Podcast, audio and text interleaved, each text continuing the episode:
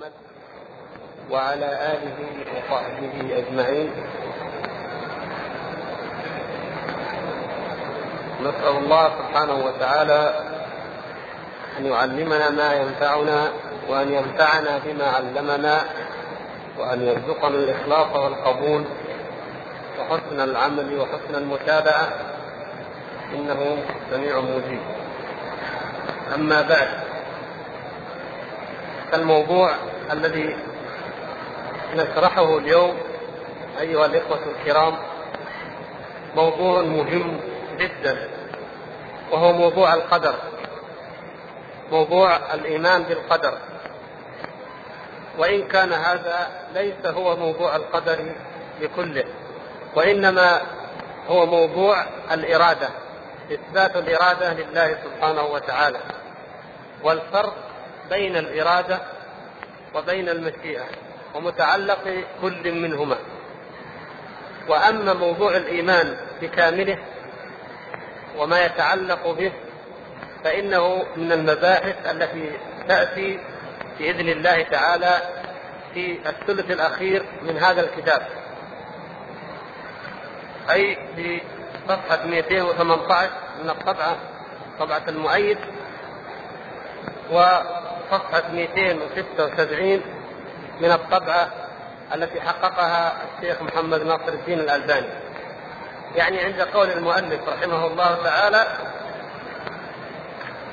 وأصل القدر سر الله تعالى في خلقه لم يطلع على ذلك ملك مقرب ولا نبي مرسل والتعمق والنظر في ذلك ذريعة الخذلان وسلم الحرمان ودرجة الطغيان. الحذر كل الحذر من ذلك نظرا وفكرا ووسوسة فإن الله تعالى طوى علم القدر عن أنامه ونهاهم عن مرامه كما قال تعالى في كتابه لا يسأل عما يفعل وهم يسألون فمن سأل لما فعل فقد رد حكم الكتاب ومن رد حكم الكتاب كان من الكافرين. هذا الموضوع هذا الكلام الذي الفقرة التي قرأتها هي من كلام الإمام أبو جعفر الطحاوي في الأخير وبعد ذلك يشرحها المؤلف رحمه الله الشارح شرحا وافيا مبينا القدر وأنواعه وحكم وأنواع الكفر به والطوائف التي كفرت به والفروق بينها إلى آخر ما يتعلق بهذا المبحث الذي سوف نتناوله إن شاء الله تعالى فيما بعد. أما الموضوع الذي هو هنا اليوم فإنه يتعلق بموضوع الإرادة. أكثر ما يتعلق بموضوع الإرادة. ولكن يحسن بنا أن نبدأ الحديث عنه بنشأة القدرية ومتى نشأ إنكار القدر وما حكم القدرية ومن هم القدرية الموجودون اليوم مثلا وما من هي الطائفة الأخرى المقابلة لهم. فلعلنا يتضح لنا ذلك إن شاء الله. فنقول مستعينين بالله إن أصحاب النبي صلى الله عليه وسلم كانوا مؤمنين بالقدر إيمانا قويا على علم ويقين ومعرفة. مثل ما جاء في حديث جبريل عليه السلام لما جاء إلى النبي صلى الله عليه وسلم فأسند ركبتيه إلى ركبتيه ووضع يديه على فخذيه وسأله عن أركان الإيمان وعن أركان الإسلام ومن جملة ما سأله عنه عن الإيمان فقال له النبي صلى الله عليه وسلم أن تؤمن بالله وملائكته وكتبه ورسله واليوم الآخر وبالقدر خيره وشره أو خيره وشره من الله تعالى. فكان أصحاب النبي صلى الله عليه وسلم يؤمنون بالقدر ويعلمون أنه بهذه الدرجة. مقرون بالإيمان بالله وبالإيمان بالملائكة وبالإيمان بالكتب وبالإيمان باليوم الآخر. وهذا هذا دليل على أهمية الإيمان بهذا الركن وعلى أنه من ضمن العقيدة التي يجب أن يعتقدها كل مؤمن. ومن ذلك أن النبي صلى الله عليه وسلم كان في جنازة دفنت في البقيع فجلس النبي صلى الله عليه وسلم بعد أن دفنها وتحلق حوله وتحلق حوله أصحابه رضوان الله تعالى عليهم. الصحابة رضوان الله تعالى عليهم تحلقوا حول النبي صلى الله عليه وسلم. وكما تعلمون موقف الجنازة والموت وأن هذا الإنسان الذي كان بين أيدينا سميعا بصيرا يذهب ويعيش ويتحرك كما نتحرك الآن قد دفن وقد وضع في التراب فالقلوب خاشعة وخاصة أصحاب النبي صلى الله عليه وسلم والقلوب متعطشة للحق. فقال لهم النبي صلى الله عليه وسلم وهم جالسون أخذ العصا وأخذ ينكت بها الأرض ويقول لهم ما منكم من أحد إلا قد علم الله سبحانه وتعالى منزلته من الجنة أو النار. تصوروا كيف يكون هذا الكلام؟ كيف يكون تأثيره في نفوس أصحاب النبي صلى الله عليه وسلم؟ يقول لهم ما منكم من أحد وفي رواية ما من نفس منفوسة إلا قد علم الله تبارك وتعالى مقعدها أو مكانها من الجنة أو من النار. فماذا قال أصحاب النبي صلى الله عليه وسلم؟ قالوا يا رسول الله أفلا نتكل على ما كتب وندع العمل؟ ما دام كل واحد كتب أنه من أهل الجنة أو من أهل النار أفلا نتكل على ما كتب وندع العمل في أي شيء نعمل؟ فلما العمل إذا ما دام أن كل منا قد كتب مقعده من أهل من الجنة أو مقعده من النار. فقال لهم النبي صلى الله عليه وسلم اعملوا اعملوا فكل ميسر لما خلق له. فمن كان من أهل السعادة يسر لعمل السعادة ومن كان من أهل الشقاوة يسر لعمل الشقاوة ثم قرأ قول الله تبارك وتعالى فأما من أعطى واتقى وصدق بالحسنى فسنيسره لليسرى. وأما من بخل واستغنى وكذب بالحسنى فسنيسره للعسرى. ليبين لهم النبي صلى الله عليه وسلم أنه لا بد من العمل. فها قد سأل أصحاب النبي صلى الله عليه وسلم عن القضية بوضوح وأجابهم عليها النبي صلى الله عليه وسلم أيضا بوضوح وهو أنكم اعملوا ولا تتكلوا على القدر ولكن اعملوا واعلموا أنكم ميسرون لما خلقتم له. كل إنسان ميسر لما خلق له من عمل الخير وعمل الشر. وفي حديث صحيح آخر سأله الصحابة سؤالا أصرح وأجلى من ذلك. قالوا يا رسول الله. سأله أحدهم قال يا رسول الله أرأيت ما نعمل؟ أفي أمر قد جرت به الأقدار وجفت به الأقلام؟ أم فيما نستقبل من أمرنا؟ هذه الأعمال وهذه الطاعات وهذا الكدح في الدنيا الذي نعمله أفي أمر قد جرت به الأقدار؟ وجفت به الأقلام أم فيما نستقبل من أمرنا أم هو أمر جديد؟ نحن نعمله ونستقبل به الأمر. فقال النبي صلى الله عليه وسلم بل فيما جرت به الأقدار وجفت به الأقلام. أي إن الله تبارك وتعالى قد علمه وقد كتبه وأن ما تفعلونه الآن فهو مما كتبه الله سبحانه وتعالى عليكم. ومع ذلك تعملون فإنكم لا تدرون لا ندري عن الغيب المكنون. لا ندري ماذا كتب لنا ولكننا نعمل ونجتهد في الطاعة. فإذا فعلنا الطاعة علمنا أن الله قد كتبها.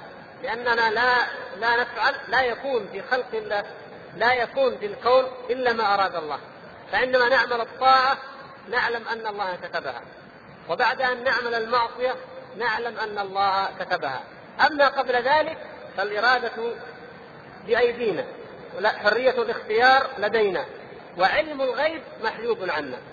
إذا فعلينا أن نختار طريق أهل الخير وأهل الطاعة وأهل السعادة وأهل الحسنى فنعمل بما أمر الله سبحانه وتعالى.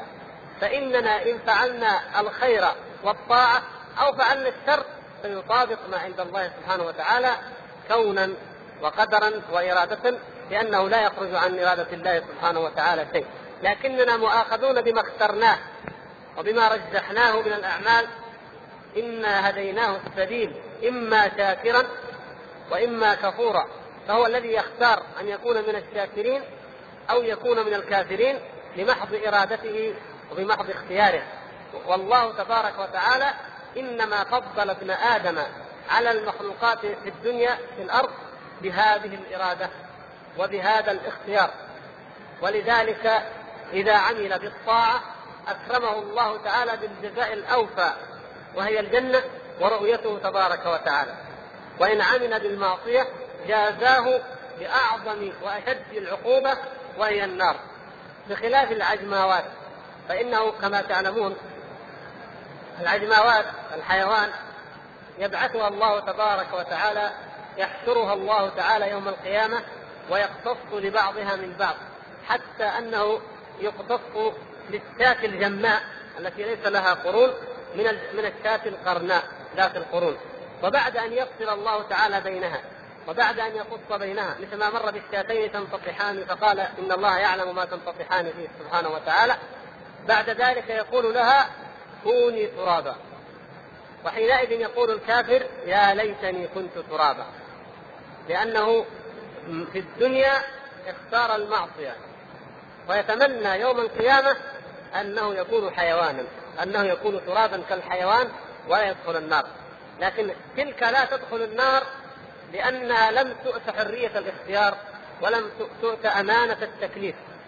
وأما الإنسان فإنه قد حمل الأمانة قد احتمل الأمانة وقد كلف بهذه بهذا الدين بهذه العبادات وقد اختار قد جعل الله سبحانه وتعالى له سبيل الاختيار فبإمكانه أن يترقى في أعلى درجات المقربين وفي إمكانه أن يسفل إلى أحق درجات المبعدين والمبغضين عند الله تبارك وتعالى.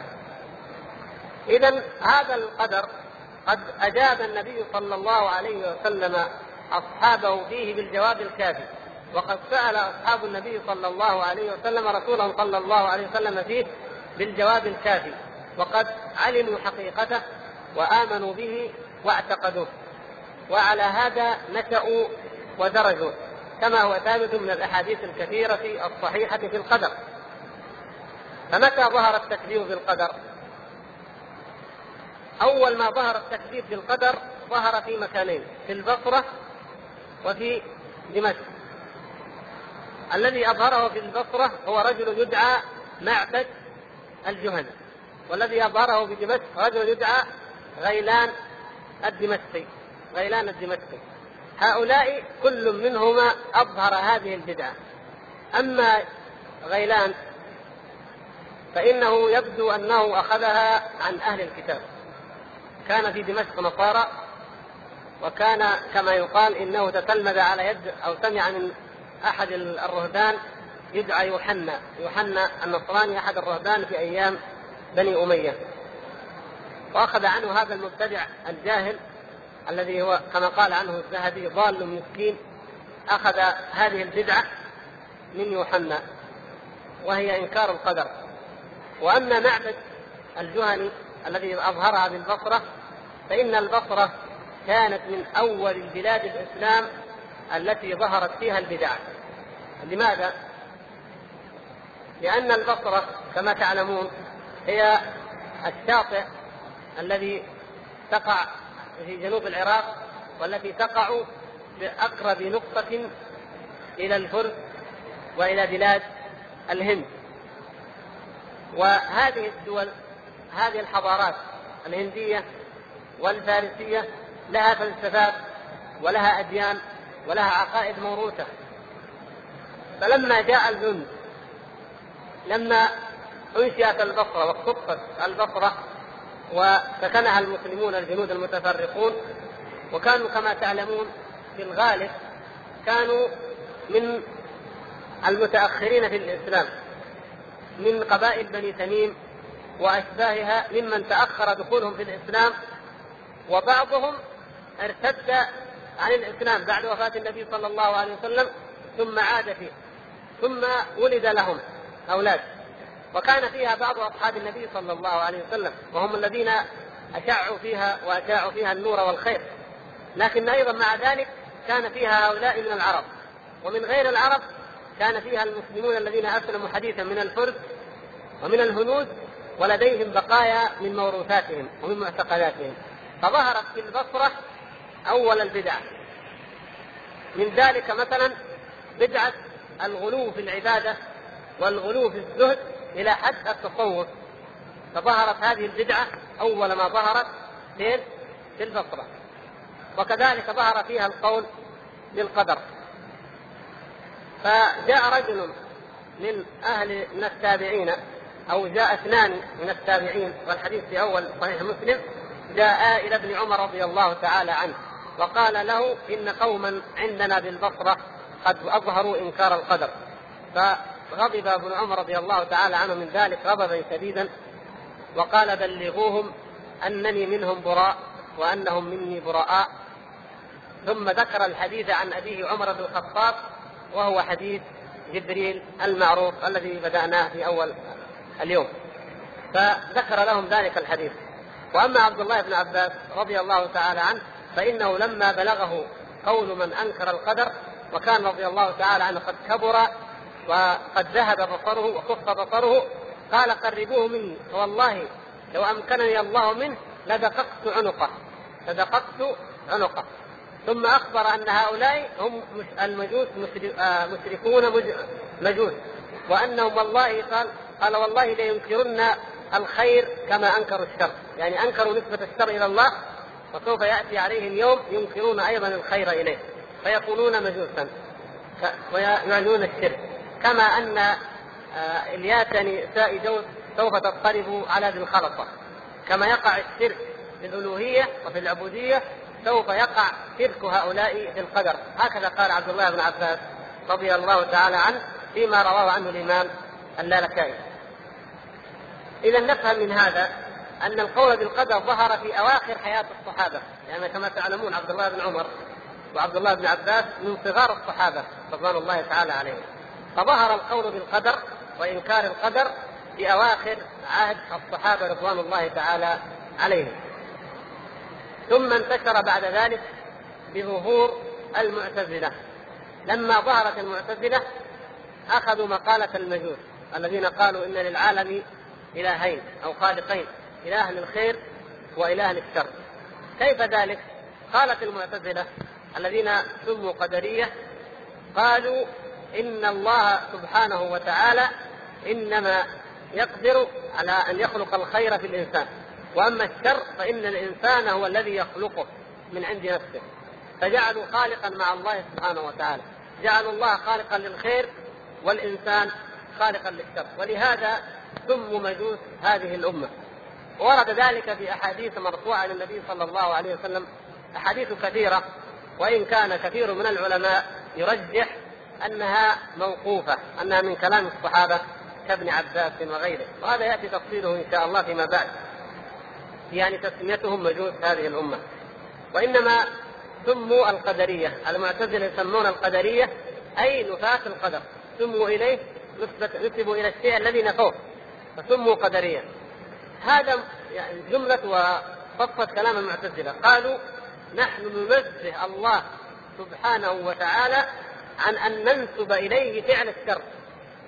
ويقول إن الله أراد الشر.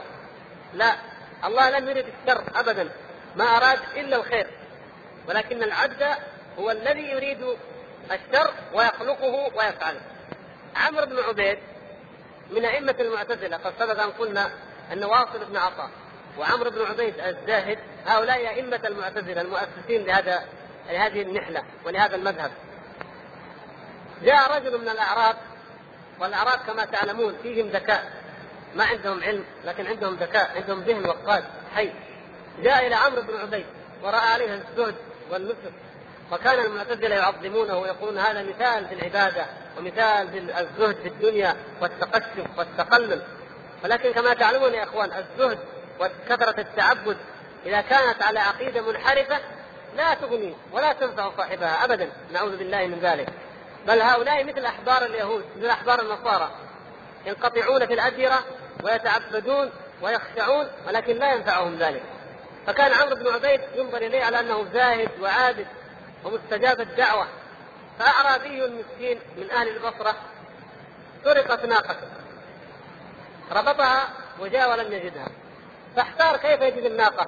قالوا اذهب إلى هذا الولي وهذا الرجل العابد الزاهد وادعو الله عز وجل أن أطلب منه أن يدعو الله أن يرد الله لك ناقتك. فذهب إلى عمرو بن عبيد وشكى إليه الحال قال إن الناقة قد سرقت وإني أرجو أن تدعو الله أن يردها إلي. أعرابي ما عنده إلا هذه الناقة. فرفع عمرو بن عبيد يديه وقال اللهم إنك لم ترد أن تسرق ناقة هذا الأعرابي. اللهم فارددها عليه. قال الأعرابي لا حاجة لي في دعائك. لا حاجة لي في دعائك قال عمرو بن عبيد كيف؟ قال ما دام أراد الا تسرق فسرقت فأخشى أن يريد أن ترجع فلا ترجع. سبحان الله الفطرة السليمة عندما تكون حاضرة وعندما تكون حية في النفس هذا الأعرابي ما ما تعمق ولا تفطن ولا درس كثير لكن فطرة سليمة يقولوا ما أراد الله الشر مرة اذا يقول عمرو بن عبيد الله ما أراد ان الناقه تسرق. ومع ذلك سرقت غصبا والعياذ بالله غصبا عنه. طيب اذا يريد أن لا ترجع ما ترجع؟ اذا ما في فائدة من الدعاء؟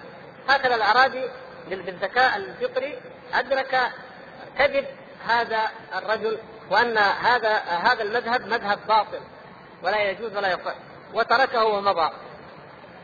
الشاهد إنه هكذا مذهب المعتزلة أن الخير ينسب إلى الله. لكن الشر لا الشر العبد هو الذي يخلقه ويفعله والله تعالى لم يرده ولا يريد أن يقع. وتطور هذا المذهب إلى أن صار مذهب عامة المعتزلة وفرقهم على اختلافها انتقل إلى فرقة أخرى. قد سبق أن حدثناكم عنها في مرة ماضية وهي كيف أن يكون كيف تم اللقاء بين هذه الفرق؟ حتى توحدت. يعني بسؤال آخر لو قيل لكم من هم القدرية الموجودين الآن في الأرض؟ هل يوجد الآن قدرية ينكرون القدر؟ ينكرون نسبة الشر فعل الشر أن الله هو الذي يخلقه وأن الله تعالى يريد الشر في العالم ويؤمنون بما كان يؤمن به عمرو بن عبيد وأمثاله؟ من هم القدرية الموجودين اليوم في الأرض؟ أو هل يوجدون؟ سبق أن تحدثنا عن ذلك في موضوع التشبيه تذكرون هذا ولا لا؟ قلنا أنهم الشيعة. الشيعة ورثوا هذا عن المعتزلة. قلنا في موضوع التمثيل أو التشبيه قلنا أن الشيعة كانوا مشبهة كان يغلب عليهم التشبيه لأن دينهم منقول عن من؟ عن اليهود. واليهود في التوراة تشبيه فأخذوا التشبيه منهم. ثم غلب عليهم التعطيل لما دخلوا في مذهب الاعتزال واعتنقوه. وقلنا هناك السبب الذي جعل الشيعة يصبحوا معتزلة. إذا اليوم المعتزلة اليوم والقدرية اليوم هم ماذا؟ هم الشيعة سواء منهم الشيعة الزيدية أو الشيعة الغلاة الرافضة. هؤلاء كلهم يجمعهم أنهم على مذهب الاعتزال في القدر وأنهم هم القدرية. هذه هي نشأة المذهب في إيجاز وكيف تطور ومن هي الفرق التي تعتقده اليوم وتدين به ولهذا تذكرون كتاب شيخ الإسلام ابن تيمية الذي رد به على الشيعة ما اسمه؟ نعم منهاج السنة النبوية في نقض كلام؟ الشيعة والقدرية الشيعة والقدرية والمقصود بهم الشيعة لأن هذا الذي سمى نفسه ابن المطهر الذي ألف منهاج الكرامة الرافضي الذي كتب منهاج الكرامة رد عليه شيخ الإسلام ابن تيمية بمنهاج السنة. منهاج الكرامة ألفه هذا الرافضي وهو تشيع واعتزال معا لأنه انتصر فيه لكلام الشيعة. وقال إن مذهبنا يقول هو الرجل إن مذهبنا مذهب القدرية الذي هم عليه الشيعة إنه أخذه واصل وعمر بن عبيد واصل بن عطاء وعمر بن عبيد أخذوه عن الحسن ابن محمد أو عن أبي هاشم أخو الحسن أبو هاشم ابن محمد ابن علي بن أبي طالب الذي يسمى محمد ابن الحنفية يقال له محمد بن الحنفية لماذا؟ لأنه ابن علي بن أبي طالب ولكن ليس من فاطمة رضي الله تعالى عنهم أجمعين ليس من فاطمة مثل الحسن والحسين. فيقال له محمد ابن الحنفية لأن أمه أمه من بني حنيفة. فيقال محمد بن الحنفية. فولد له الحسن ابن محمد وولد له أبو هاشم. هو كان أخوه أبو هاشم. أبو هاشم والحسن بن محمد. كلاهما أبناء لمحمد بن الحنفية. فيقول الشيعة إن الدليل على أن مذهبنا في القدر ونفي القدر صحيح أن واصل بن عطاء وعمرو بن عبيد تتلمذا على أبي هاشم. ولذلك شيخ الإسلام ابن تيمية يرد عليهم ويقول إما أن هذا الكلام غير صحيح أن أبا هاشم لم يكن من المعتزلة. والمعروف عن محمد بن حنفية أنه لم يكن معتزليا ولله الحمد ولا قدريا بل كان من أهل السنة والجماعة. الإمام محمد بن علي بن أبي طالب. وكذلك ذريته. ولو أن أحدا من ذريته أثرت عنه بدعة لما كان ذلك حجة في أن تتبع ويخالف ما كان عليه النبي صلى الله عليه وسلم وأصحابه. لكن الشيعة حتى يعملوا سند لأنه لما ننظر إلى سند القدر سند نفي القدر ينتهي إلى عمرو بن عبيد وأصل بن عطاء الذين هم أساس الاعتزال. طيب وهؤلاء الرجال لو قيل إنهم أخذوا القدر هذا عن معبد وعن غيلان وعن تلاميذهما لكان هذا عار ومسبة اذا عمن يؤخذ؟ قالوا نحن الشيعة كما تعلمون يجعلون كل علومهم متلقاة وأديانهم متلقاة عن آل البيت النبي صلى الله عليه وسلم. ولذلك جابوا هذا السند وقالوا أخذوه عن أبي هاشم ابن محمد ابن علي ابن أبي طالب عن محمد ابن علي ومحمد عن أبيه علي وعلي عن النبي صلى الله عليه وسلم. وهذا كذب صراح لأن النبي صلى الله عليه وسلم لم ينكر القدر والعياذ بالله. بل كما ذكرنا في الأحاديث كيف هذه الأحاديث الصحيحة جاءت؟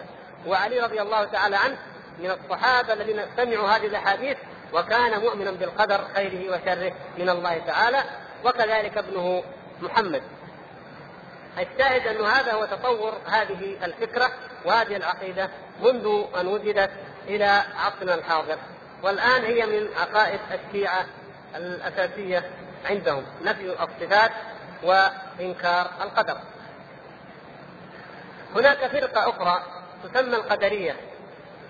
قد تسمى القدرية وإن كان ليس الاسم المشتهر أنها هي القدرية. لماذا سميت قدرية؟ لأنها تنفي القدر لا لأنها تثبت القدر لكن تثبته إثباتا مغالا فيه فيقولون كل ما يفعله الإنسان فإن الله سبحانه وتعالى قد قدره عليه. والإنسان ليس له إرادة مطلقا. الإنسان لا يختار خير ولا يختار شر وإنما هو كالريشة في مهب الريح. يأتي الهواء يحركها يمين وشمال. قالوا الإنسان هكذا ليس له إرادة وليس له اختيار. وهؤلاء يسمون القدرية للغلو في إثباته لكن اسمهم المشهور هو الجهمية. أول من قال بهذه المقالة في هذا الإسلام هو الجهم ابن صفوان الذي هو أيضا ذكرنا كيف قصته لما أنكر صفات الله عز وجل. الجهم ابن صفوان هو الذي أسس مذهب الجبرية. أكثر ما يسمون وأشهر ما يسمون بالجبرية الذين يقولون إن الإنسان مجبور على أفعاله ولا يعمل أي شيء بإرادته وإنما هو كالريشة في مهب الريح. وأعظم ما يستدل به الجبرية حديث الاحتجاج بين آدم وموسى عليهما السلام وقد سبق أن شرحنا وأن وضحنا أنه لا حجة فيه وإن جاءتنا فرصة الليلة إن شاء الله وأحببتم أن نعيد شرح الحديث أعدنا شرحه وبيان أنه لا دليل له فيه وإن الآيات والأحاديث الصريحة القوية ترد هذا الاحتجاج وتبطله وإنما هي أيضا فكرة قديمة موروثة اخذها هؤلاء ثم اخذوا المسنون ويبحثون لها عن حجج واهية أو عن شبه من الكتاب ومن السنة يفهمونهما فهما خاطئا ثم يدعون أنها حجج وأنها بينات. فهاتان الفرقتان الذين غلوا في نفي القدر والذين أثبتوا الغلو في اثبات القدر يسمان يسميان القدرية ولكن أحدهما نفاه قدرية النفاه والأخرى جبرية. ننتقل إلى القضية الأخرى التي تلي هذه وهو أن يقال ما حكم هؤلاء؟ ما حكم القدرية؟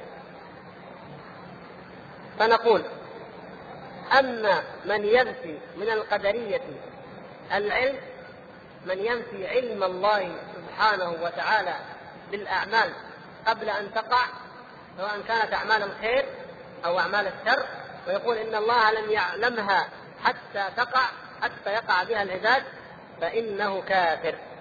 هذا كافر خارج من الملة لأنه نفى صفة من صفات الله عز وجل ورد إثباتها في مواضع كثيرة من القرآن والسنة وهي العلم.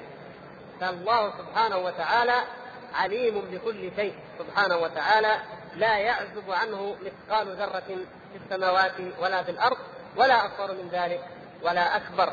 فمن ظن أو زعم أنه يعزب عن علم الله شيء من ذلك وأن الله لم يعلمه فقد كفر. بل نؤمن باللوح المحفوظ الذي ذكره الله سبحانه وتعالى وكتب فيه مقادير كل شيء كما جاء في الحديث الصحيح. أول ما خلق الله القلم فقال له اكتب فكتب مقادير كل شيء. وهذا كان قبل أن يخلق الله سبحانه وتعالى الكون الحالي الموجود أي السماوات والأرض بخمسين ألف سنة. قبل أن يخلق الله سبحانه وتعالى السماوات والأرض بخمسين ألف سنة كتب مقادير كل شيء. ولذلك قال ابن عباس رضي الله تعالى عنه ألستم عربا؟ ألستم تقرؤون؟ إنما يكون النسخ من كتاب. وهو قول في قول الله تبارك وتعالى إنا كنا نستنسخ ما كنتم تعملون الملائكة الذين يكتبون ما يعمله كل إنسان عن اليمين وعن الشمال يكتبون ما يعمل من خير أو من شر من أين يعملون؟ من أين يعرفون؟ هؤلاء الملائكة يكتبون يستنسخون من اللوح المحفوظ الإنسان قد يعمل معصية ثم يتوب أو يستغفر فتمحى ولا تكون مكتوبة في اللوح المحفوظ والملائكة تستنسخ ذلك فما يفعله الإنسان ويؤتى يوم القيامة ويعرض عليه ويقال له هذا كتابك اقرأ كتابك كفى بنفسك اليوم عليك حسيبا هذا الكلام مستنسخ منقول من ماذا؟ من اللوح المحفوظ مطابق لما سيفعله ففي هذا دليل على أن النسخ قال ابن عباس لا يكون النسخ إلا عن شيء فهذا النسخ منقول عن ماذا؟ عن اللوح المحفوظ فكل الأعمال التي يعملها الإنسان إنما هي مكتوبة ومقدرة عليه في اللوح المحفوظ. ولهذا نجد أنه أول ما خلق الله سبحانه وتعالى آدم عليه السلام أخذ من صلبه من ظهره ذريته فكان منهم ذر أبيض وكان منهم كالذر في عالم الذر اسود وقال هؤلاء للجنة ولا أبالي وهؤلاء للنار ولا أبالي كما سيأتينا إن شاء الله تعالى في شرح آية الميثاق وإذ أخذ ربك من بني آدم من ظهورهم ذريتهم وأشهدهم على أنفسهم ألست بربكم؟ قالوا بلى شهدنا. وهذا أول ما خلق الله آدم قبل أن تخلق الذرية. وأيضا كل واحد منا كل واحد من بني آدم قبل أن يخلق في رحم أمه بعد أن يأتي عليه أربعون ليلة أو ثنتان وأربعون ليلة. أو مئة وعشرون ليلة على اختلاف الروايات. بل الارجح والله أعلم أن رواية الثنتان والأربعون نص لذلك يأتيه ملك فيؤمر بكتب أربع كلمات. هنا يكتب القدر الشخصي قدر الشخصي للإنسان. قبل أن يخلق الله السماوات والأرض لما خلق القلم كتب القدر الكوني العام. لما خلق الله سبحانه وتعالى آدم كتب القدر إيش؟ البشري. قدر البشرية جميعا. لما يخلق كل انسان يكتب قدره الشخصي هو بذاته فيؤمر بكتب أربع كلمات بكتب رزقه وعمله وأجله وشقي أم سعيد. الكلمة الرابعة هي المهمة. يكتب إيش؟ شقي أم سعيد. اذا أيضا مقدر أنه سيعمل بعمل أهل السعادة أو يعمل بعمل أهل الشقاوه فهذا التقدير مكتوب معلوم عند الله سبحانه وتعالى. كونا على مستوى الكون كله على مستوى العالم الإنساني وعلى مستوى الفرد البشري. يعلمه الله سبحانه وتعالى ويكتبه. الشاهد من نفى علم الله سبحانه وتعالى بهذا فقد كفر فهو خارج من الملة. وأما من قال إن الله يعلم إن الله يعلم ذلك ولكن لا نثبت له أنه أراد ذلك لننزهه سبحانه وتعالى عن إرادة الشر. مثل ما قال عمرو بن عبيد وأمثاله نقول هؤلاء على بدعة خطيرة وعلى ضلالة كبيرة. ولكن لا يكفرون ولا يخرجون من الملة وإنما تقام عليهم الحجة الدامغة. فلعلهم يرجعون ويهتدون. وإنما يبقى نجادلهم بقضية العلم ثم نبني عليها إثبات. الإرادة ونبين لهم نوعي الإرادة كما سنقرأه هنا إن شاء الله. وبعد ذلك نقول لهم قد نوضح لهم الحق. ثم إن أنكروا العلم كفروا وإن عرفوا الحق واهتدوا إليه فالحمد لله ونحن لا نريد إلا الهداية لهم. يعني هذا ما فعله السلف الصالح رضوان الله تعالى عليهم منذ عهد الإمام أحمد رحمه الله تعالى ومن بعده. فكانوا يبينون للقدرية يلزمونهم عن طريق إثبات العلم ثم يلزمونهم بإثبات الإرادة والتفريق بين نوعي الإرادة وأن الأمر والنهي والتحليل والتحريم تقتضي رد قولهم وارسال الرسل يقتضي رد قولهم ثم يبينون لهم الحق. وأما الجهمية الذين قالوا إن الإنسان لا إرادة له مطلقا وان ما يفعله من أعمال فهو كالريشه في مهب الريح فإن هؤلاء أيضا يكفرون والجهمية قد سبق أن نقلنا قول من كفرهم من العلماء مثل وكيع وابن المبارك والإمام أحمد وسفيان بن عيينة وأمثالهم أسحاق بن راهويه رضي الله تعالى عنهم أجمعين أنهم كفروا الجهمية وقالوا الجهمية ليست من فرق الأمة الثلاث والسبعين أي أخرجوها من الملة نهائيا. هذا هو حكم القدرية لنوعيها. هناك قضية لا أدري يصلح المقام أن نذكرها الآن أو تريدون أن نؤجلها وقد جاءتنا أسئلة عنها. قضية الاحتجاج بالقدر. الاحتجاج بالقدر. وهو أن يفعل الإنسان المعصية ثم يحتج عليها لأن الله سبحانه وتعالى قضاها وقدرها. آه نقرأ الآن ما ذكره المؤلف رحمه الله تعالى هنا بعضه بعضا منه. ثم نشرح ذلك لأن بيان بيان نوعي الإرادة يجلي هذه القضية. ونشوف أو نرى ماذا رد لماذا رد الله تعالى في القران على الذين يحتجون بالقدر؟ فإنهم كما تعلمون قد ذكر الله سبحانه وتعالى شبهتهم في القرآن وأجاب هو عنها جل شأنه في كتابه العزيز. قوله ولا يقول هذا رد في قول القدر والمعتزله إنهم زعموا ان الله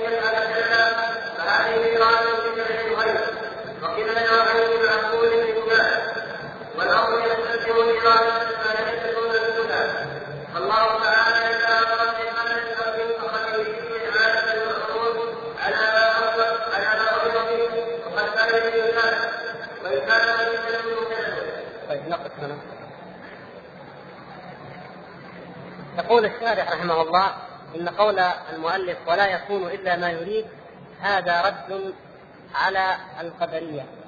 رد لقول القدرية والمعتزلة. يقول فإنهم زعموا أن الله أراد الإيمان من الناس كلهم والكافر أراد الكفر. القدرية يقولون هذا إن الله أراد الإيمان من الناس كلهم ولم يرد منهم الكفر ولكن الكافر أراد الكفر. فلهذا كانه كما قلنا الكافر يعني غلبت إرادته إرادة الله والعياذ بالله. هذا مقتضى كلامه ولهذا يقولون إن إن الكافر هو الذي يخلق فعل نفسه.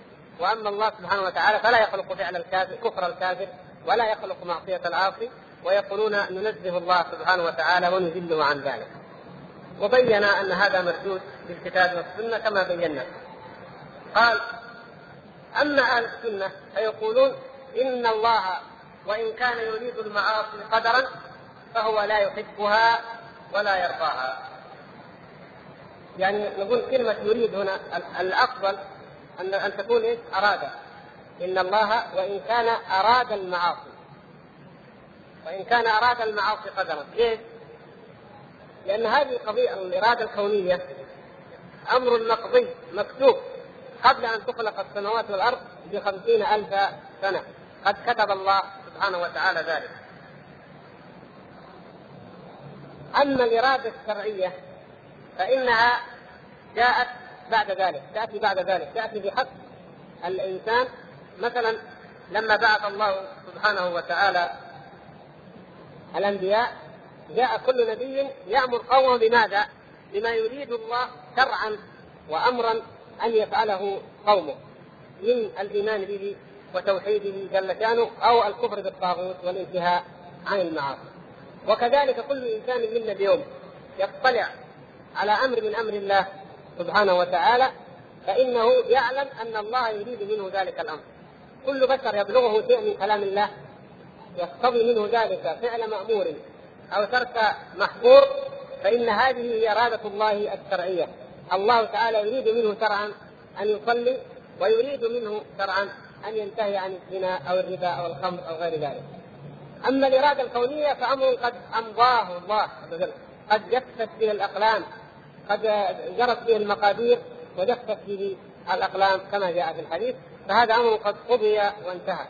فنقول إذا إن الله وإن كان أراد المعاصي قدرا يعني كتب أنها تقع كتب سبحانه وتعالى أنه سيكون من الناس مشركون وكافرون إلا أنه يكرهها ويبغضها امرا وشرعا.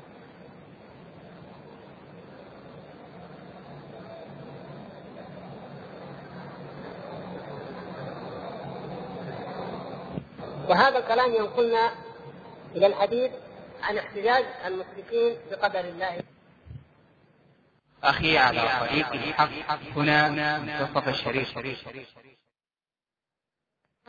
تعالى في سورة الأنعام سيقول الذين أشركوا لو شاء الله ما أشركنا ولا آباؤنا ولا حرمنا من شيء كذلك كذب الذين من قبلهم حتى ذاقوا بأسنا قل هل عندكم من علم فتخرجوه لنا إن تتبعون إلا الظن وإن أنتم إلا تخرصون؟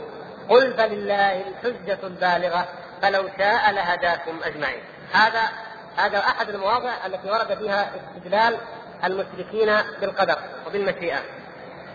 والموضع الآخر قول الله تبارك وتعالى في سورة النحل وقال الذين أشركوا لو شاء الله ما عبدنا من دونه من شيء نحن ولا آباؤنا. ولا حرمنا من دونه من شيء. كذلك فعل الذين من قبلهم. فهل على الرسل إلا البلاغ المبين؟ ولقد بعثنا في كل أمة رسولا أن اعبدوا الله واجتنبوا الطاغوت.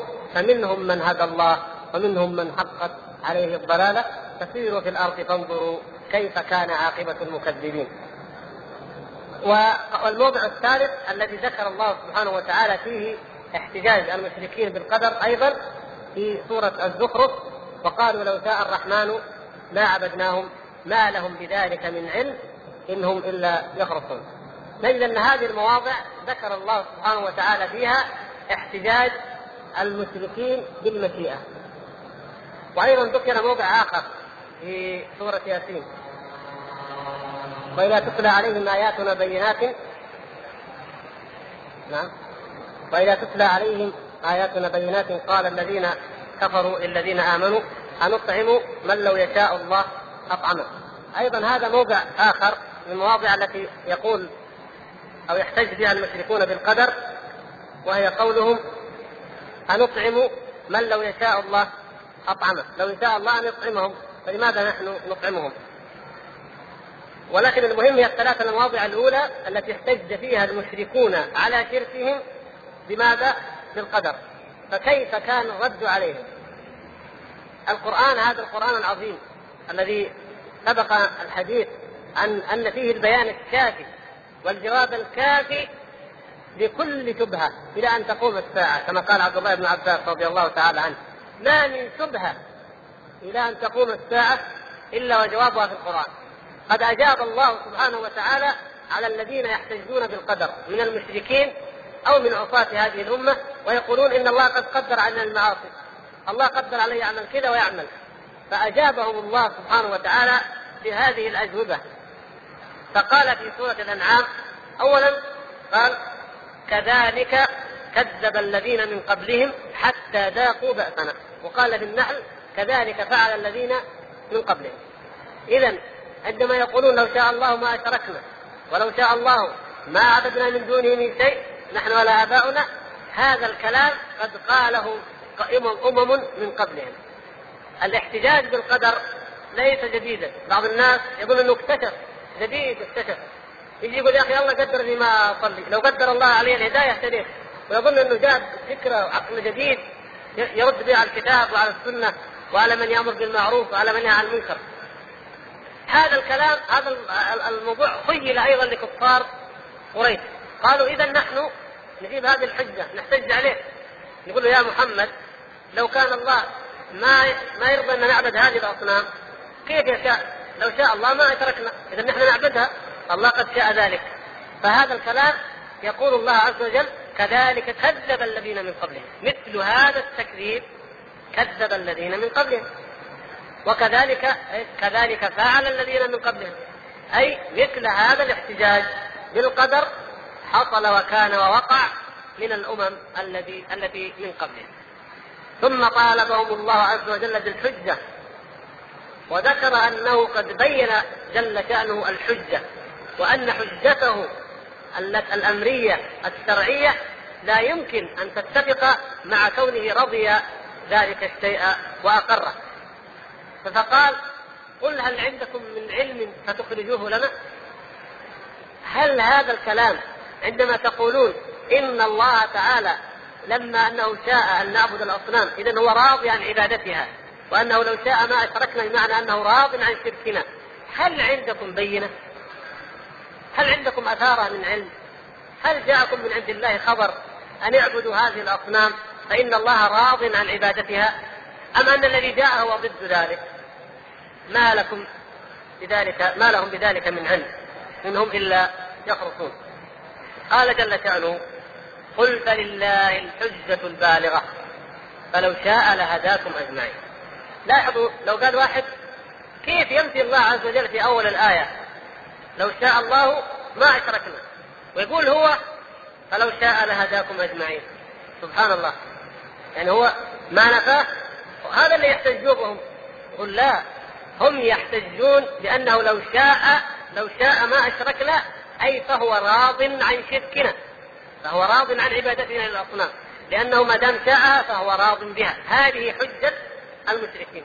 أما الله عز وجل لما رد عليهم قال قل فلله الحجة البالغة قد أقام عليكم الحجة العظيمة لئلا تشركوا به شيئا.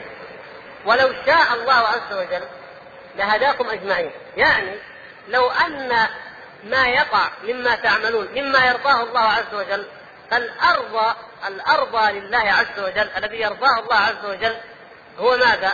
هو الإيمان كما قال جل شأنه ولا يرضى لعباده الكفر أليس كذلك؟ فالذي يرضاه هو الإيمان فلو أن المشيئة هي الرضا لهداكم أجمعين فلو شاء لهداكم أجمعين أي لخلقكم أمة واحدة وجعلكم أمة واحدة مؤمنة كما جعل الملائكة أمة واحدة مؤمنة ليس فيها كافر. لكن حكمة الله عز وجل أن يجعل هو الذي خلقكم فمنكم مؤمن ومنكم فمنكم كافر ومنكم مؤمن. الله سبحانه وتعالى له حكمة في أن يجعل من البشر كافر ومؤمن. وهذا فيه حكم عظيمة جدا. فيها منها بعث الرسل ومنها إظهار عباد لله اصطفاء لله سبحانه وتعالى من المؤمنين ومنها إذلال الكافرين ومنها أن يكون الإنسان هذا الذي كرمه الله تعالى عن جميع المخلوقات بهذه الإرادة وحرية الإرادة أن يختار هذا الطريق أو هذا الطريق ومنها أن يكون للجنة أهل وللنار أهل. حكم عظيمة جدا تترتب على على أن الناس يختارون إن شاءوا الكفر أو إن شاءوا الإيمان. فمن شاء فليؤمن ومن شاء فليكفر. فالمسألة مسألة مشيئة وإرادة واختيار للإنسان مع إقامة الحجة عليه. ولذلك نفس الجواب في سورة النحل قال جل شأنه ولقد بعثنا في كل أمة رسولا أن اعبدوا الله واجتنبوا الطاغوت. فيا سبحان الله كيف تقولون إن الله تعالى راض عن شركنا؟ وأن أنه يريد لنا أن نشرك ولذلك نستمر في هذا الشرك. وفي تحريم ما لم يحل الله ما لم يحرم الله عز وجل وهو يقول ولقد بعثنا في كل أمة رسولا أن اعبدوا الله واجتنبوا الطاغوت طيب ثم يجيب الله عز وجل عن تساؤل قد قد يتبادر إلى أذهاننا أذهان البشر جميعا.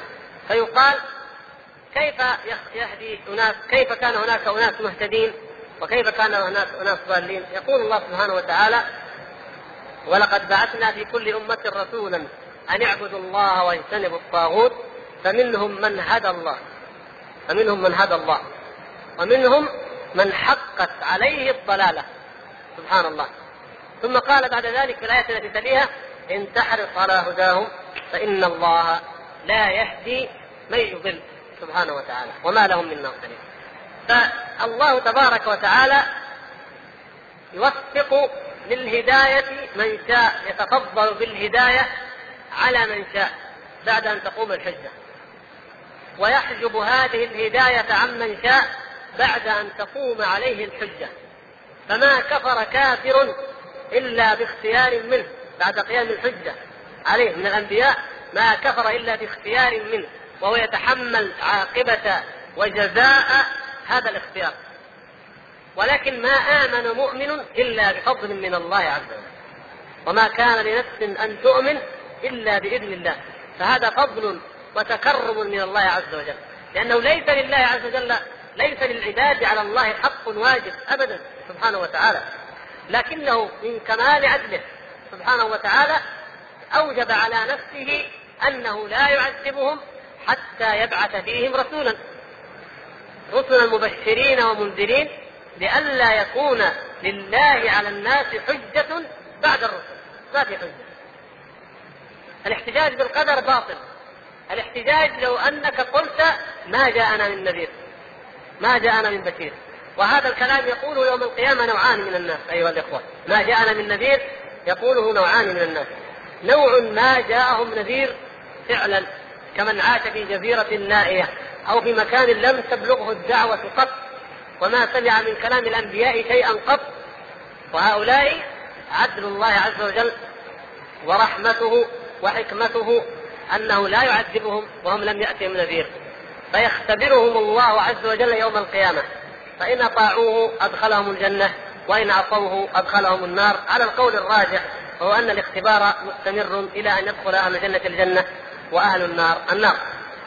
هؤلاء الذين قالوها عن حق وحقيقة قالوا ما جاءنا من نذير عن حق وحقيقة. وأما المفترون النوع الثاني الذين يقولونها قوم مفترون كاذبون. كما في الحديث الصحيح لما يسأل الله عز وجل قوم نوح يا قوم نوح ماذا أجبتم؟ ويوم يناديهم فيقول ماذا أجبتم المرسلين؟ ماذا أجبتم نوح؟ هل جاءكم من نذير؟ لماذا تشركون؟ ماذا يجيب قوم نوح؟ قالوا ما جاءنا من نذير. سبحان الله. يقول الله عز وجل يا نوح ما صنعت بقومك؟ فيقول يا ربي دعوتهم إلى ما أمرتني به. ويقول لقوم نوح ما تقولون في قوله؟ قالوا ما جاءنا من نذير. هذا كذب هذا كذب. فيقولون ما جاءنا من نذير. فيقول الله تبارك وتعالى يا نوح من يشهد لك؟ فيقول نوح عليه السلام محمد وأمته. صلى الله عليه وسلم. فيأتي رسول الله صلى الله عليه وسلم وأمته فيشهدون أن نوحا بلغ. ونحن والله نشهد أن نوحا قد بلغ أمته. لماذا؟ لأن كتاب الله بين أيدينا. ينطق بذلك. وكذلك يقول الله يقول النبي صلى الله عليه وسلم فهذا قول النبي صلى الله عليه وسلم وكذلك جعلناكم أمة وسطا لتكونوا شهداء على الناس ويكون الرسول شهيدا عليكم. فنحن شهداء على الناس. ما من نبي تكذبه أمته يوم القيامة بالبلاغ إلا ونحن نشهد أنك قد بلغت لأن الله أخبرنا بذلك في كتابه في الذكر المحفوظ الذي لا يأتيه الباطل من بين يديه ولا من خلفه قرأنا فيه أن نوحا وأن هودا وأن صالحا وأن موسى وأن عيسى وأن جميع أنبياء الله جاءوا كما قال عز وجل ولقد بعثنا في كل أمة رسولا أن اعبدوا الله واجتنبوا الطاغوت. جاءوا إلى قومهم بعبادة الله وباجتناب الطاغوت. فإذا نقول إن احتجاج المشركين باطل مردود بماذا؟ بأعظم دليل وهو بعثة الرسل. فإن بعثة الرسل فإن الشرع يبطل دعواهم بأن الله في أن الله سبحانه وتعالى شاء لهم الكفر أي رضيه لهم. وكذلك كل من فجر أو بغى أو عصى من هذه الأمة قال ما أصلي. ليش؟ قال ما شاء الله لي الهداية. ما يهتدي إلى أي طاعة. الله ما قدر. الله قدر علي كذا. نفس الاستدلال. هذه هذا جزء مما استدل به المشركون. فلذلك نرد عليهم بما رد الله به تبارك وتعالى. لو كان الله شاء ذلك بمعنى أنه يرضاه لك يرضاه لك لماذا يشرع الحلال والحرام؟ لماذا يبعث نبيا يقول إن الزنا حرام؟ ويشرع عقوبة له إما الجلد وإما الرجم. وعلماء يدرسون هذا ومحاكم تشتغل وأمر بمعروف ونهي عن المنكر. كل هذه الأمور لماذا تكون لو أن الله يرضى بالزنا والعياذ بالله؟ لماذا توجد؟ لكن إذا لا يرضاه شاءه بمعنى قدره مجرد أنه قدره لكنه لم يرضى نقول فلماذا أنت تعمل ما يسخط الله عز وجل وما يبغض الله عز وجل فإنه تعالى وإن كان كتبه أو شاءه إلا أنه يبغضه ويسخطه ولا يرضاه وتوعد صاحبه بالجنة بالنار وبالجزاء الأشد فلماذا تختار ذلك؟ بمحض مشيئتك وبمحض إرادتك. فأنت تعاقب على هذه المشيئة وعلى هذه الإرادة. ولهذا فرق بين من جيء به مقيدا مغلولا فأخذ مال إنسان أو قتل إنسان وهو غير أن يتعمد ذلك أو فعل أي معصية وهو مقيد مغلول مقهور وبين من يذهب إليها راضيا مطمئنا ويفعلها. فعندما يحتج هذا بأنه مجبور أو بانه مقدر عليه فإنه كأنه يقول أنا مكتف وأنا مقيد وأنا مرغم أن أفعل هذه المعصية. إذا لا فرق بين هذا ولا فرق بين هذا. وهذا من آه، جهلهم ومن سوء استدلالهم. كما في قصيدة شيخ الإسلام السائية في الاحتجاج بالقدر التي شرحها الشيخ عبد الرحمن بن سعدي رحمه الله تعالى. يقول إن قول هؤلاء الناس مثل من يقول آه، كقول الذئب هذه طبيعتي يعني لو جاء ذئب وهجم على مزرعتك وعبث في الغنم وقتلته جاء واحد من هؤلاء الناس ليش تقتله يا أخي؟ طبيعته كذا الله خلقه يأكل الغنم. ليش تقتله؟ الله خلقه. تقبل منه هذا الكلام؟ ما نقبل كذا. صحيح الله خلقه يأكل الغنم. هذا قدر قدر الله. كتب إنه هو طبيعته يأكل الغنم. لكن أيضا قدر الله عز وجل وأعطاني أيضا من الإرادة أنني أحفظ غنمي فأنا أرد القدر بالقدر. لكن واحد يقول لك لا أنا أرتكب الزنا والخمر ويقول والله ما إيش أسوي. هذا شيء مقدر علي. فيقول شيخ الاسلام تيميه هذا مثل قول الذئب هذه طبيعتي. الذئب نقول له كل حشيش ما يمكن ما ياكل إلا غنم. وفين له غنم؟ عنده غنم يرعاها هو الذئب ما عنده. لابد ياكل من أغنام البشر. اذا اذا ليش نعاقبه؟ والله خلقه كذا على كلامهم يعني ولكن الواحد منهم لو لو فعل ذلك الذئب بغنمه لكان كأشجع ما يكون حتى يقتله وإذا هو ارتكب معاصي الله قال إيش نسوي؟ كدر الله علينا وهذه طبيعتنا وكذا خلقنا. لا اذا هذا دليل على ماذا؟ على أن هذه الشبهات تنشأ من مرض القلب ليست مبنية على هدى ولذلك قال الله عز وجل قل هل عندكم من علم فتخرجوه لنا؟ في علم؟ في دليل؟ في حجة؟ لا إن تتبعون إلا الظن وإن أنتم إلا تخرصون خرص وظن وافتراء على الله سبحانه وتعالى يزعمون أنه هو الحق وأنه هو الذي أراده الله تبارك وتعالى جل شانه. فنقول اذا الإرادة غير المحبة. الله سبحانه وتعالى هل أراد الكفر قضاء وقدرا وكتب أن هناك هناك أناس يكفرون ويكونوا كفار ولا لا؟ نعم أراد ذلك. وإلا لما وقع لأنه لا يقع إلا ما يريد الله. فلما وجدنا نظرنا إلى الواقع واذا فرعون كافر وإذا قوم نوح كفروا وقوم هود وكذا وكذا علمنا والشيطان علمنا أن الكفر مراد لله أراده الله عز وجل أي قدره. وكتبه الله عز وجل وشاء أن يقع في الكون. طيب هل يحب الله الكفر؟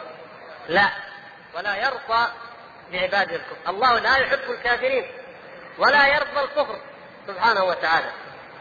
إذا أخبرنا الله في القرآن بأنه لا يحب الكافرين. قل أطيعوا الله والرسول فإن تولوا فإن الله لا يحب الكافرين. ولا يرضى لعباده الكفر. إذا فلا يحب الكافرين ولا يحب الفاسقين.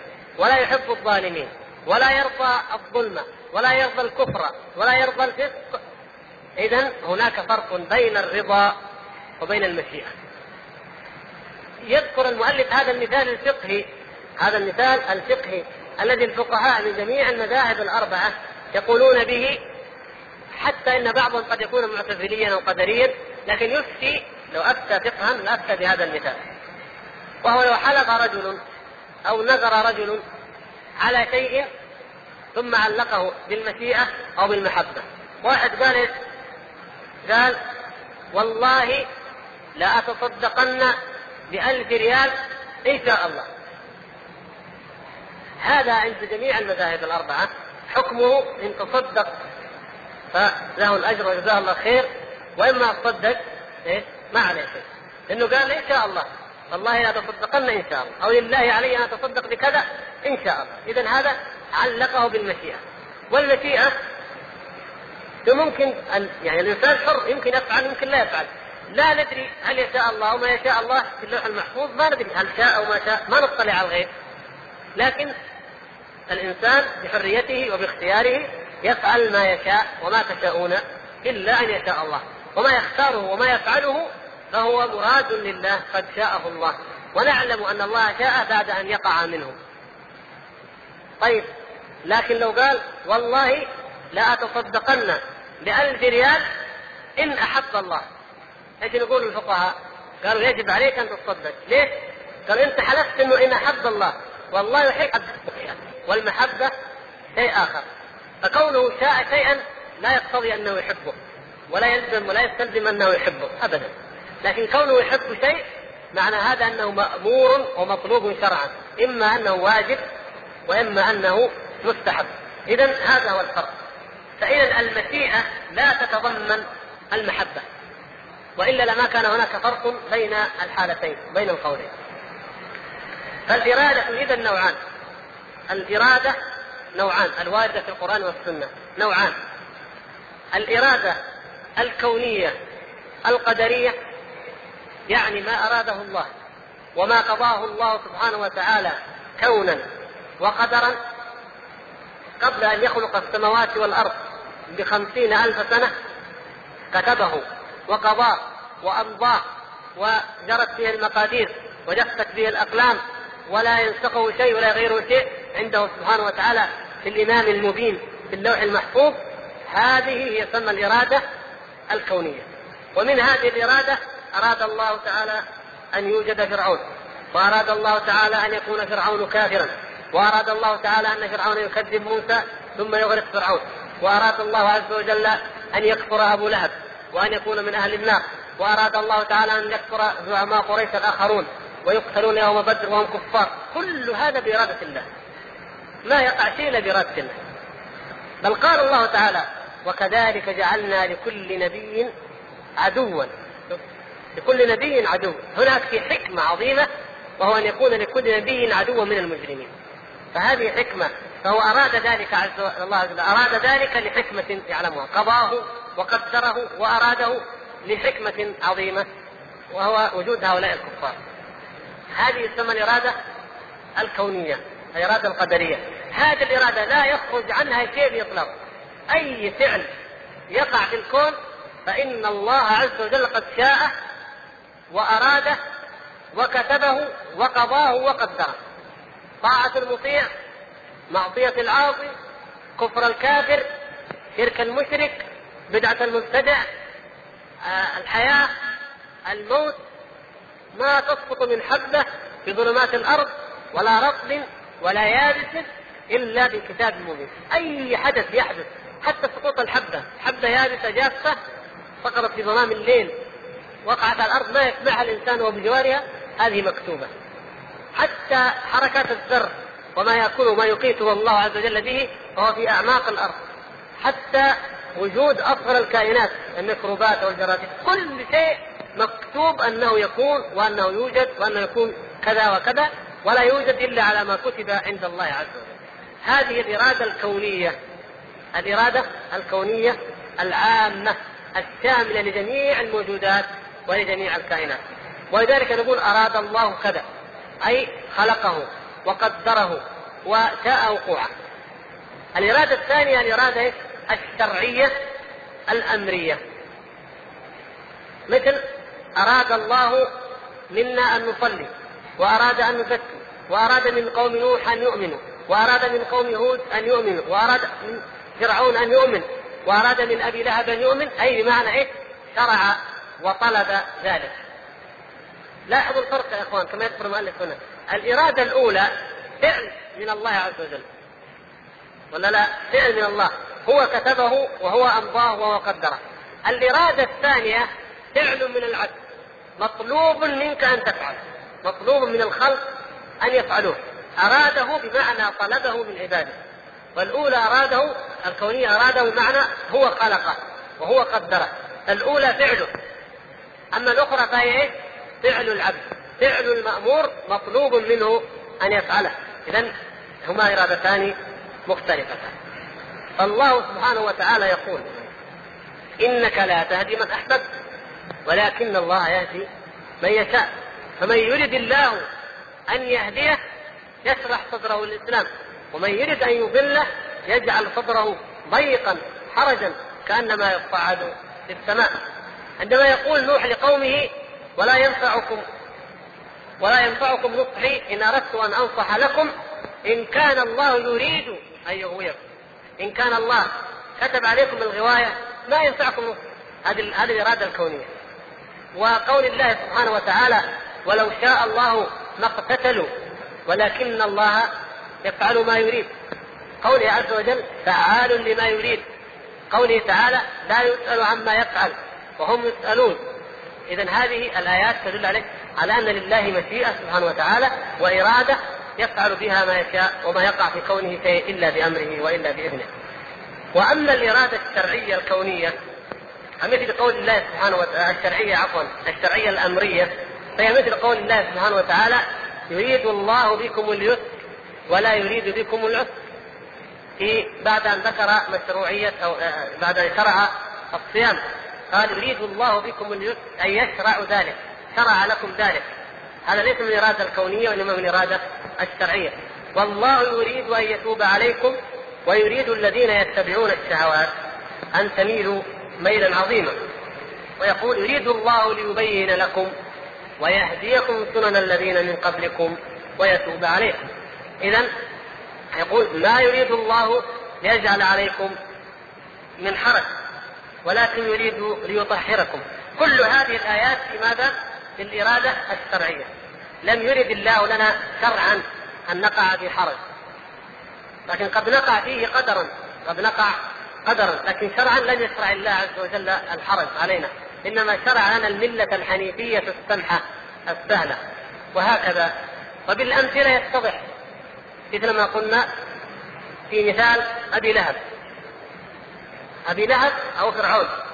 أبو لهب أو فرعون أراد الله سبحانه وتعالى كونا وقدرا أن أبا لهب وأن فرعون لا يؤمنان بل يكونان كافرين.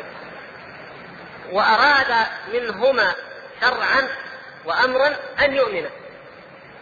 جاءت البراهين والبينات جاء موسى عليه السلام ومحمد صلى الله عليه وسلم بالآيات وبالحجج البينة فكفر فرعون بهذه الآيات الحجج والحجج وكفر أبو لهب بهذه الآيات وبهذه وبهذا النور المبين كفر بها هذا وهذا. فحينئذ استحق كل منهما عذاب الله. لم تتحقق فيهما الإرادة الشرعية. لأن الإرادة الشرعية لا يلزم أن تتحقق. لأنها زي ما قلنا لأنها من فعل العبد مطلوبة من العبد. فلا يلزم أن تتحقق ولا يلزم أن تقع. وإنما له الخيار أن يفعل فيدخل الجنة أو أن يعصي فيدخل النار.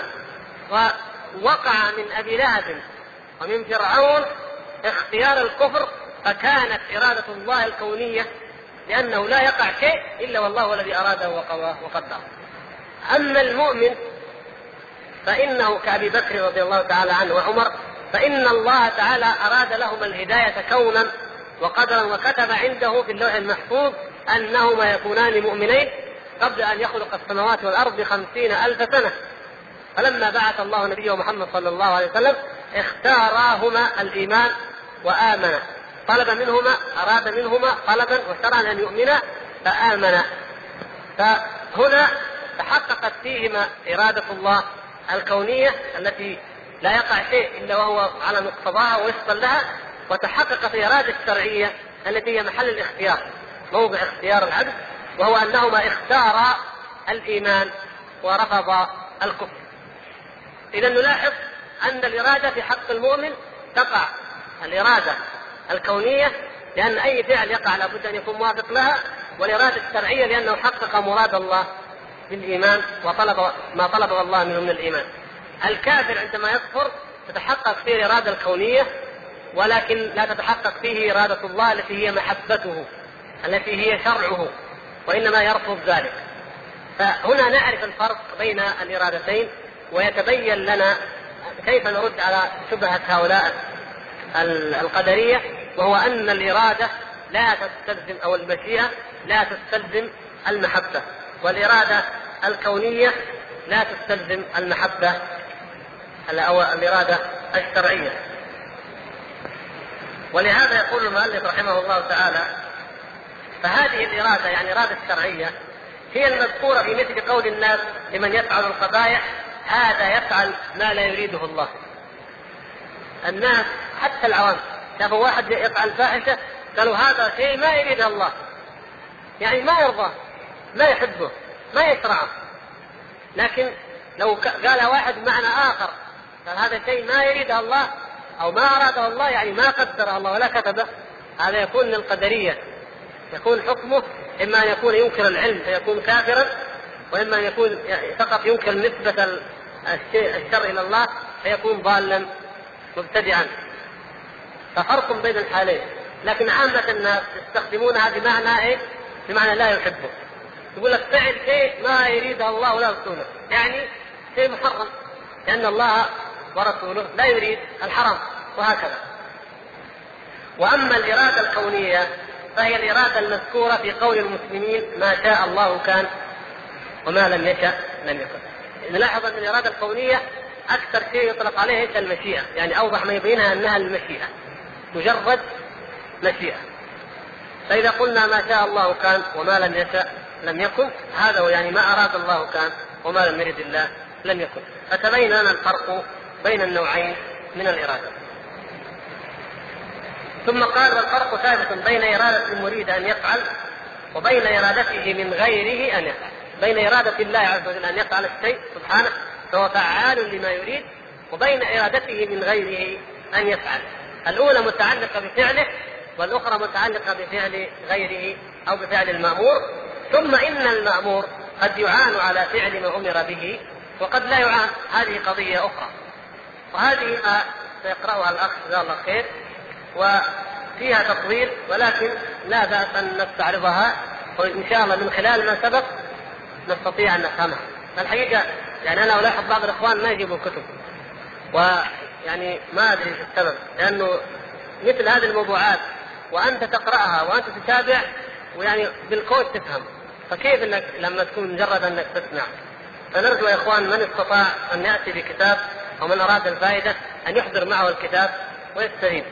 وبعض الإخوان الذين ما يستطيعوا أن يشتروا الكتاب وإن كان هو لكن قال لنا الشيخ عبد الله بن جزاه الله خير قال إنه أي واحد من الإخوان ما يستطيع يشتري الكتاب ممكن أننا نزود الإخوان عن طريق الشيخ في بعض الكتب. فلو أحد ما يستطيع يمكن يزوده لكن المشكلة أنه بعض الإخوان يمكن ما كانه يعني يرى أن في ضرورة لأن يحمل الكتاب. بينما هذه موضوعات مهمة ولا تفهم إلا بأن يكون الإنسان يقرأ ويتتبع القراءة ويفهم ما قرأ وإن كان الحمد لله الذي يعني يرعي يرعى سمعه ويفضي باذنه قد يفهم إن شاء الله.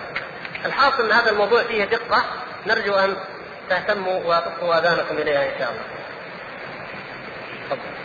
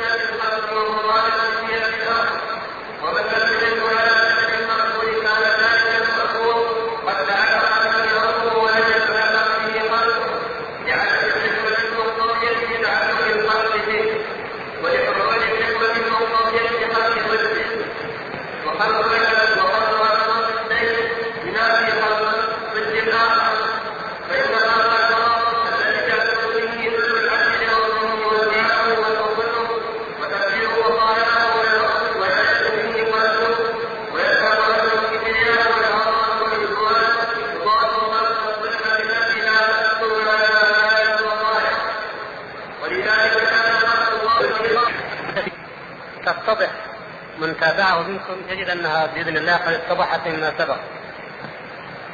لكن فرع القدرية فرعية جزئيه قالوا إنه إن الآمر إذا أمر بشيء أو إذا المريد إذا أراد شيئا فإنه يلزمه أو أن إرادته ذلك الشيء تستلزم الإعانة على فعله. اذا فالله سبحانه وتعالى إذا أمر المؤمنين إذا أمر البشر أن يؤمنوا فهذا يستلزم أنه تعالى يعينهم على فعل العبادة وعلى فعل الطاعة. أي أن يؤمنوا يستلزم أن يعينهم على الإيمان فلا يكفر. ورد عليها الشيخ بما مختصره أن الله سبحانه وتعالى إنما بين له جهتين يعني الأمر الموضوع له جهتين جهة خلقه وجهة إرادته للشيء والأمر الثاني جهة إعانته آه، العبد على فعل ما أراد سبحانه وتعالى. هذه هذا شيء وهذا شيء. الله سبحانه وتعالى إنما يعاقب العبد الكافر أو العاصي بعد أن يبين له الحجة وبعد أن يريه إياها. وهو سبحانه وتعالى قد كتب على نفسه أنه لا يعاقب أحدا إلا بعد أن يبين له الحق والحجة والصواب. وما كان الله ليضل قوما بعد إذ هداهم حتى يبين لهم ما يتقون. وضرب المثال كما سبق بفرعون وبأبي لهب جاءتهما الحجج من عند الله سبحانه وتعالى والبينات جاءتهما فكفرا بها. فلا يلزم من ذلك لا يلزم من إرادة الإيمان منهما أن يعينهما الله عز وجل وأن يوفقهما الله سبحانه وتعالى للإيمان. لماذا؟ لأن هناك حكم ومصالح تفوت. هناك حكم لله عز وجل في كفر فرعون وفي كفر أبي لهب وفي وجود الكافرين عموما. وهذه الحكم تفوت وتنتفي لو أنه وفقهما للإيمان كما يوفق آه، كما وفق أبا بكر وعمر. وإنما أولئك بين لهم الحجة ثم اختاروا هم الكفر. وأولئك بين لهم أو آراهم الحجة ثم وفقهم الله عز وجل وتفضل عليهم فاختاروا الهدى. فنعم هو أعان المؤمنين وهداهم ووفقهم وتفضل عليهم بالهداية لكنه لم يمنع الكافرين حقا لهم واجبا عليه سبحانه وتعالى وإنما أعذر إليهم وأقام الحجة عليهم. فقول القدرية هؤلاء إنه إن الآمر يلزمه أن يعين المأمور يقول هذا كلام مردود وهذا من تشبيههم الله عز وجل بخلقه.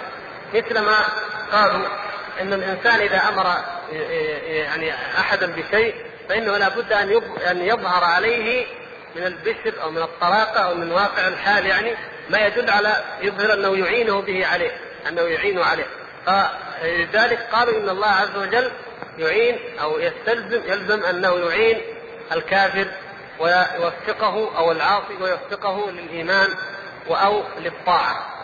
يقول المؤلف رحمه الله وهذا الذي قاله في الأخير هو الحق إن هؤلاء شبهوا الله عز وجل بخلقه. ومع ذلك فإنه حتى الخلق الأمر ينفك الإعانة قد لا تكون مصلحة للآمر الإعانة بل قد يكون فيه خلاف ذلك كما ضرب المثال بماذا؟ بالرجل الذي جاء من أقصى المدينة يسعى قال يا موسى إن الملأ يعتمرون بك ليقتلوك فاخرج إني لك من الناصحين هذا الرجل المصلحة مصلحته في أنه يأمر موسى عليه السلام بالخروج فقط لكن لو أنه أعان وأرشد وأخذ بيده أو حمله على بعيره أو كذا حتى يخرجه لا لكانت مضرة لهذا الرجل أليس كذلك؟ لرآه فرعون قومه وآذوه وضربوه لكن هو يعني مصلحته في أنه قال له أخبره وبلغه قال إذا خرجت فأنت تسلم. أو بالمعنى الآخر قال له إن بقيت وظفر بك قوم فرعون فإنه سوف